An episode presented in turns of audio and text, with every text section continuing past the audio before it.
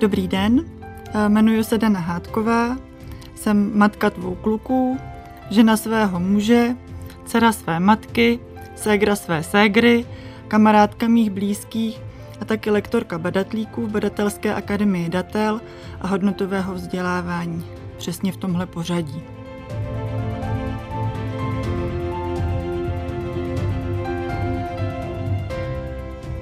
Nabízím kurz, jak najít, či spíše hledat své osobní hodnoty a taky jak se je udržet. A taky jak je někdy umět pouštět. Jak najít své osobní hodnoty a udržet si je? Mistrovský kurz Dany Hádkové. A když jsem byla malá, tak jsem měla jasnou představu o tom, co je dobře a co je špatně, protože v takové rodině jsem vyrůstala. Maminka a tatínek měli spořádaný život a přesně se vědělo, kdy co bude následovat. Takže v sobotu byl jasně oběd, oběd byl ve 12, jedli jsme polévku, pak hlavní jídlo, k tomu byl buď kompot nebo salát. V neděli odpoledne se chodilo na procházku. Vědělo se, kdy se jede na chatu a co na té chatě je dobré dělat. A já jsem si myslela, že až budu velká holka, takže dojdu k něčemu podobnému, že budu mít taky velmi spořádaný život, který bude mít jasnou časovou strukturu, budu vědět, co je dobře, co je špatně, nebudu o tom pochybovat, stejně tak jako moji rodiče, aspoň ten pocit jsem z nich tenkrát jako malá holka měla. A ono to nějak nepřicházelo. Já jsem měla pořád v sobě nějakou nejistotu, nebo jsem byla příliš jako roztěkaná, pořád jsem o všem přemýšlela a ten můj život neměl úplně řád. A tak jsem si myslela, že teda až budu ještě větší, až třeba odmaturuju nebo až dodělám tu vysokou školu. A pak jednou, to už jsem byla vdaná, jsem šla na procházku se svojí psicí, s Esterou. A to byla, když přijde blesk čistého nebe, a najednou jsem si říkala, ty mě to asi nikdy nepotká. Já prostě nikdy nebudu jako moje maminka, jako tatínek a nebudu v tom mít nikdy jasno. To už bylo po té, co tatínek umřel, což mi hodně otřáslo životem. A Říkala jsem si, ty holka, si asi budeš muset najít tu cestu sama. A tu vlastně hledám do teďka. Poznejte, co jsou to hodnoty. Je na to strašná spousta definic, které jsou v moudrých knihách všude možně popsané a mně se hodnoty eh, v mém životě dotkly takhle vědomně až po té, co jsem potkala moji velkou učitelku, sestru Cyril Mooney. Tam jsem vlastně poprvé se nad tím zamyslela, co jsou to ty hodnoty. A ona o nich mluví moc hezky jako o přesvědčeních, podle kterých lidi směřují svoje životy tak, aby byli šťastní. Tak, aby byli šťastní jako podvědomě. Všichni toužíme potom být šťastní. Je to nějaké přesvědčení, podle kterého vlastně žiju a podle kterého směřuju svoje další kroky, podle kterého se chovám a podle čehož vlastně jednám. Všichni vyznáváme nějaké hodnoty. A teď jde o to, kde se vlastně vezmou. Když se na to ptám dětí, tak většinou u těch malých dětí to plyne samozřejmě z rodinného prostředí, ale nejen. A tohle je typická otázka, kterou klademe i lidem na kurzu. Odkud se berou vlastně naše hodnoty? A teď hledáme odpovědi. A dojdeme k tomu, že třeba velmi výraznou část hrají média. Pohádky, příběhy, Samozřejmě, že rodina je úplně ten základ, toho se nezbavíme a to se neseme celý život. A zároveň ten hodnotový žebříček se vyvíjí v průběhu života a je to určitě v pořádku. Něco se neseme hodně hluboko a ani se toho nechceme zbavit a něco se proměňuje. Takže kromě té rodiny je to určitě parta lidí, ve které jsme, ať už se tomu dneska říká sociální bublina, nebo jsou to kamarádi ve třídě, obrovskou roli hrají paní učitelky a páni učitelé ve školách, zejména u těch prvostupněvých dětí. Když se vezmete, že jedna žena nebo jeden muž s těmi dětmi tráví celé dopoledne pět dní v týdnu. Někdy to je mnohem víc času než rodina samotná. Nějaké hodnoty nese společnost. A to se taky hodně proměňuje. My v tuhle chvíli třeba nevyznáváme krevní mstu. To jako není úplně v pohodě. No ale byly doby, kdy to bylo naprosto běžné. Hodně se v dnešní době mluví o respektu, ale respekt je hodnota, kterou si nevezmete za svou, pokud jste ji sama nezažila. Takže pokud vidíte, že to u někoho funguje, tak si to vezmete za své. Pokud ten člověk nějakou hodnotu žije, vyznává a vy si ho vážíte, pro vás je nějakým způsobem důležitý, tak si to od něj vezmete za své. To si myslím, že je jako nejsilnější věc, jak ty hodnoty předávat a jak zjišťovat, jestli jsou funkční a jestli jsou výhodné anebo nejsou. Pak v tom hrají obrovskou roli ty životní příběhy, které máte za sebou. Mám třeba jednu známou ženu, která má za sebou obrovsky silný příběh, vyrostla v dětském domově a dnešní život vede tak, že je nesmírně šťastná a ten život je velmi plný, protože se dostala z té bídy, ve které byla. Teď nemyslím jenom bídu materiální, ale i tu lidskou.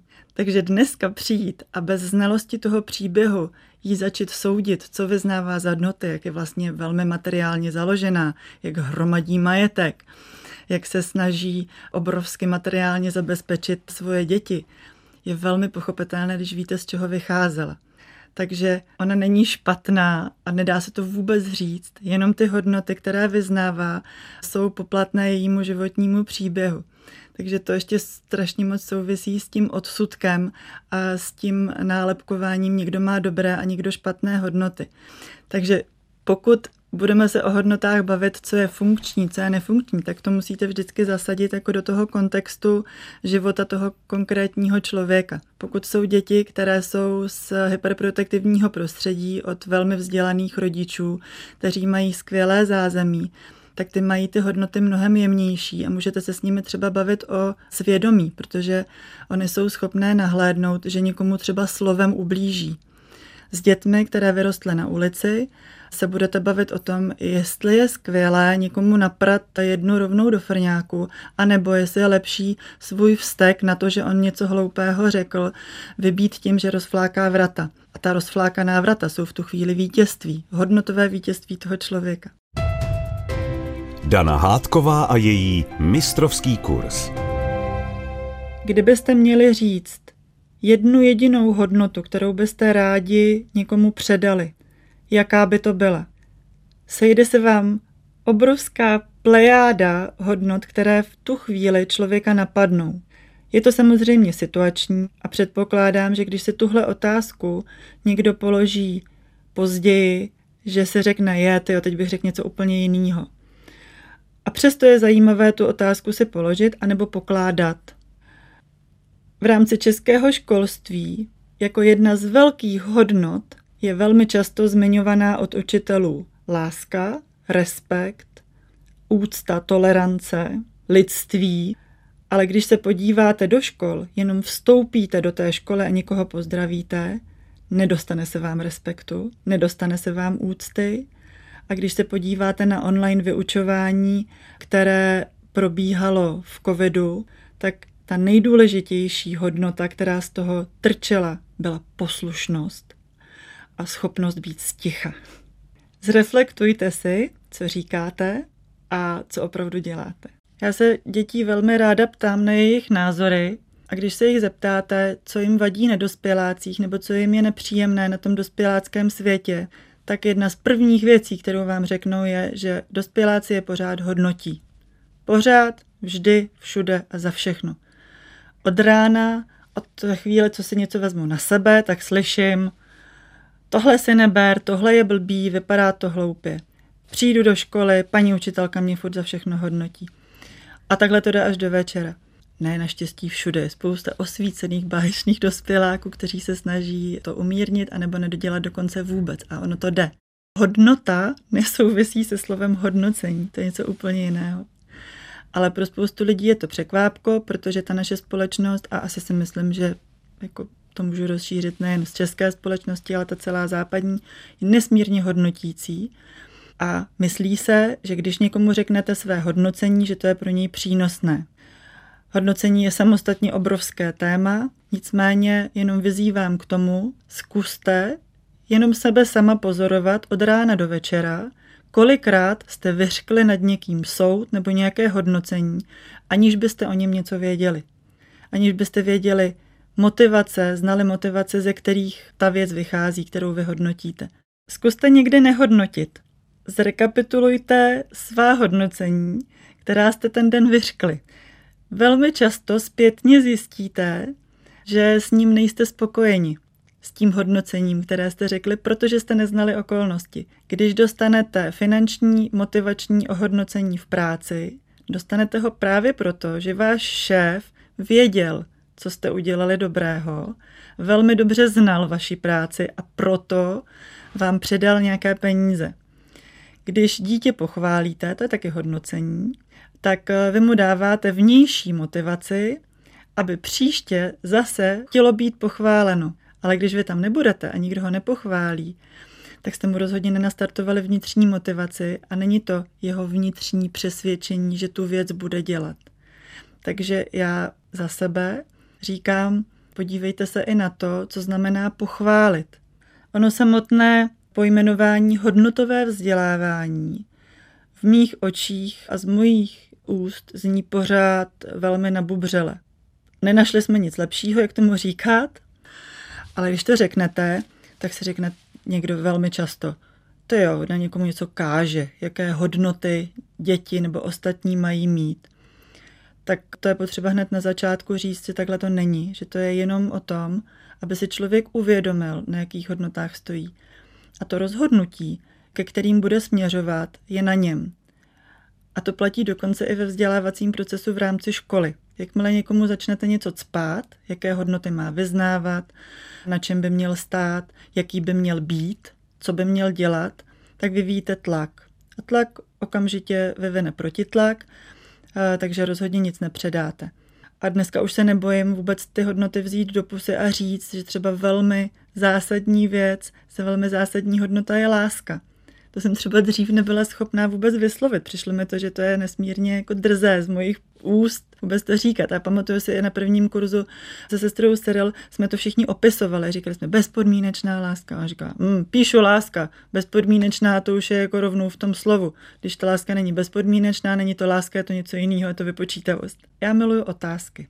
Hodnocení ve formě otázky, jak to vidíš ty. Nejdřív nechat toho člověka říct, jak to vidí on. A pak teprve, je-li vyžádána otázka, jak to vidím já, tak říkám něco já. Co dělat, když chybí motivace?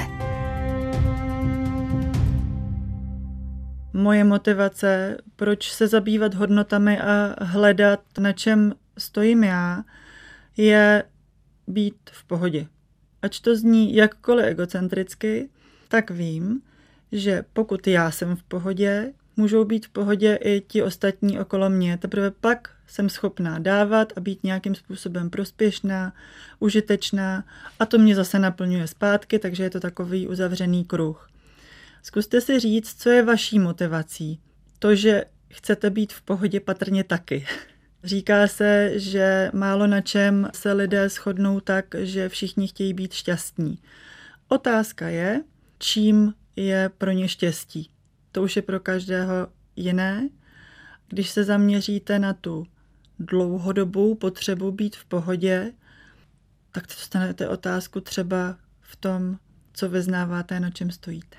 Hodnotové vzdělávání má mimo jiné jednu metodickou strukturu, která říká, chcete-li se vědovat nějakému tématu, ať už je to nějaká hodnota, kterou chcete zvědomit nebo někomu předat, rozebrat, proč je například fajn mít vůči druhým respekt.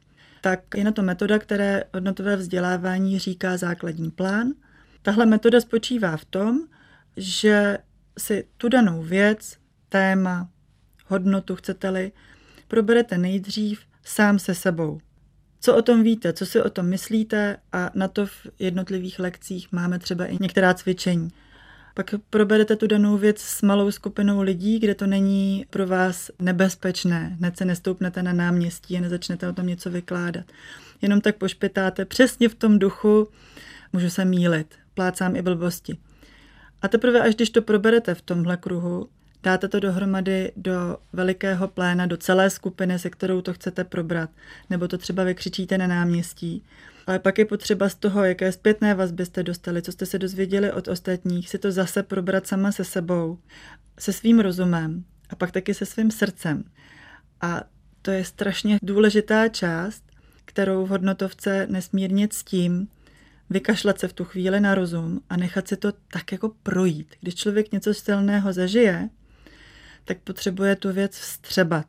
A to se nedělá jenom přes rozum, to se dělá i přes duši a přes tělo a přes klid a toho usebrání a takového vnitřního stišení si myslím, že máme hodně málo a už vůbec ne ve školách a když tak jenom opravdu v těch osvícení.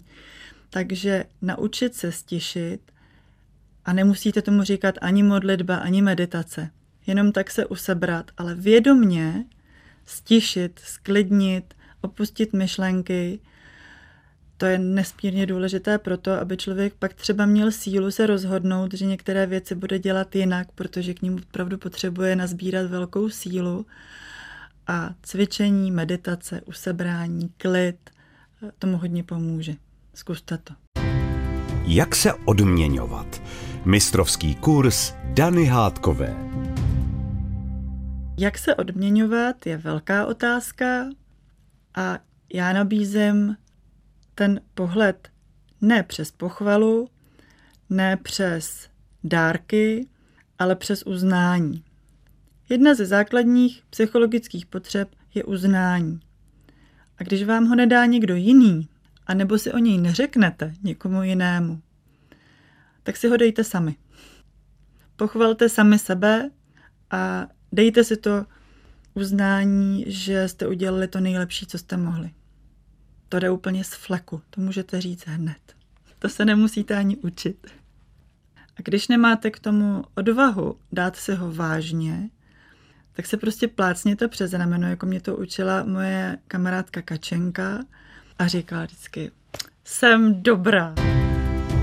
Hurá, chyba! Posloucháte mistrovský kurz Dany Hádkové.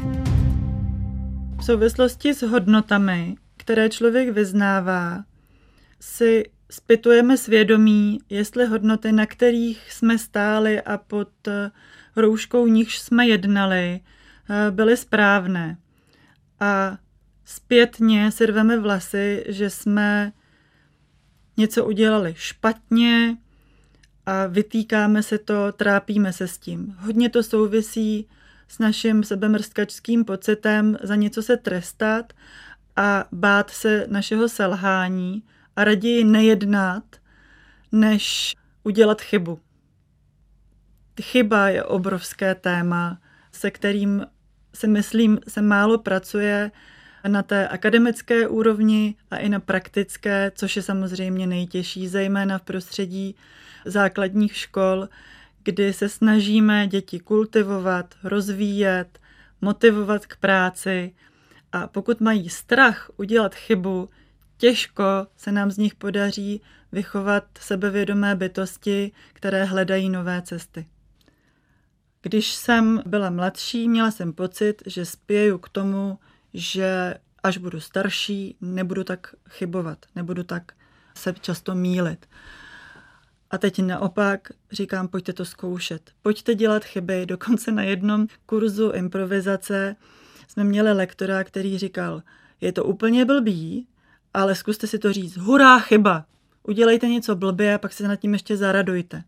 Ta úleva, že si dovolíte dělat něco špatně a brát to jako zprávu, že je potřeba teda na tom pracovat, anebo se na to úplně vykašlat, protože to prostě není váš šálek kávy, člověka vlastně hrozně posílí. A to přesně říkala sestra Serel, jako když jsem poslouchala její příběh, kde vyprávěla o tom, jak se jí vlastně rozsypalo vedení celé školy, protože tam udělala nějaké změny a ona to potom hodnotila tak, no a tak jsem naznala, že jsem udělala chybu a musíme to udělat jinak. A se mnou to úplně otřáslo. Já jsem si říkala, no kdybych já v téhle pozici byla, no já se z toho sesunu. No ale to, že bych se sesunula, neznamená, že něco vylepším. A pro mě to bylo strašně inspirativní, vidět, že to někdo jiný umí a jak je to úlevný říct si, no jo, jo, vlastně nejsem dokonalá nazdar, vlastně odpustit si, že nejsem dokonalá. Takže pro mě je ta motivace vlastně, aby mi bylo dobře. A když se dovolíte udělat chybu, tak se prostě člověku uleví. Zajedno nemusíte lhát, nemusíte se stresovat a zároveň prostě ji dělají úplně všichni, tak si to dovolte taky. Neznamená to, že se zříkáte z odpovědnosti. Ta chyba tady je a je potřeba ji napravit, ale i pro ostatní to vlastně může být nesmírně inspirativní a vlastně vy paradoxně potom dál můžete být motivací pro ty další. protože s tím umíte takhle zacházet. Takže moje výzva je, nebojte se dělat chyby. Když selže tělo nebo duše. Existuje několik pilířů, na kterých stojíme a které je dobré si v našem snažení zvědomit. Když selžete, tak jste patrně neselhali úplně na všech pilířích. Myslím tím, jeden pilíř je rodina, vaši blízcí. Další pilíř je vaše práce. Další vaše koníčky. A možná máte spoustu dalších jiných pilířů, na nichž stojíte. A to selhání se patrně netýká všech najednou, ale jenom jednoho. A v tu chvíli, kdy člověk má pocit selhání nebo nějaké obrovské chyby, tak je fajn podívat se ještě na ty ostatní, které stojí poměrně silně. Zkuste si pojmenovat hodnoty, které jsou pro vás nejdůležitější. Řekněte si je nahlas nebo si je napište. Možná vás překvapí, jak to bude těžké je vlastně dát dohromady. A pak si tu samou otázku položte přes někoho jiného. Jaké nejdůležitější hodnoty si myslí, že vyznáváte váš partner, vaši rodiče, vaše děti nebo vaši svěřenci? Až to dáte dohromady, tak se na to podívejte z pohledu velmi kritického, co děláte proto, abyste tyhle hodnoty naplňovali. Pokud máte jako svoji ústřední hodnotu respekt, tak jestli opravdu jste respektující osoba, která promlouvá k ostatním tak, že to je v tom vidět. A jestli máte i respekt sami k sobě. No až to budete mít takhle sepsané, tak s tím prostě začněte pracovat.